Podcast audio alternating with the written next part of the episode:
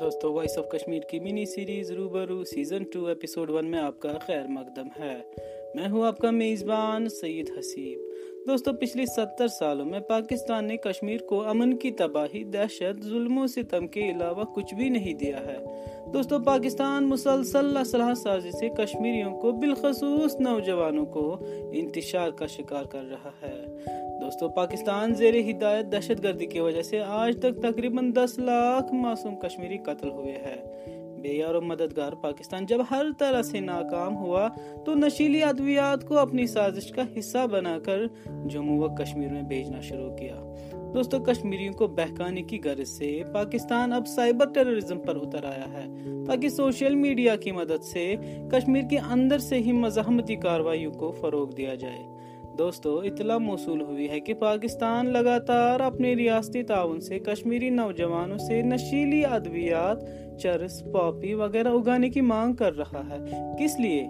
دوستو، صرف اور صرف دہشت گردی کے لیے جو درکار رقم ہے وہ جمع کرنے کے لیے۔ دوستو، حکومت کی طرف سے علاحد کی پسند رہنماؤں اور حوالہ پیسہ بٹورنے والے لوگوں پر سخت رد عمل کی وجہ سے پاکستان بالکل ہی بے بس ہو چکا ہے۔ اپنی بے بسی سے پریشان پاکستان نشیلی ادویات سے اپنے ناپاک عزائم کو عمل میں لانے کی فراق میں ہے۔ دوستو، کشمیر کے سری نگر علاقے میں واقع نفسیاتی اسپتال کے حالیہ رپورٹ کے مطابق جتنے کشمیری لوگ منشیات کے مرض میں مبتلا ہوئے ہیں، ان میں سے نبے فیصد سترہ سے پینتیس سال کی عمر کے ہیں۔ دوستو، پچھلے ایک سال میں پانچ سو سے زائد منشیاتی کاروبار کرنے والے لوگوں کو پکڑا گیا۔ جن میں سے بیشتر افیم اور ہیرائن جیسی جان لیوا ڈرگز کے ساتھ پکڑے گئے۔ دوستو، اس کا پورا پورا اثر نوجوانوں پر پڑ رہا ہے۔ دوستو، یہ بے حد ہی گمبھیر اور پیچیدہ مسئلہ ہے کہ نوجوان نسل تباہ ہو رہی ہے۔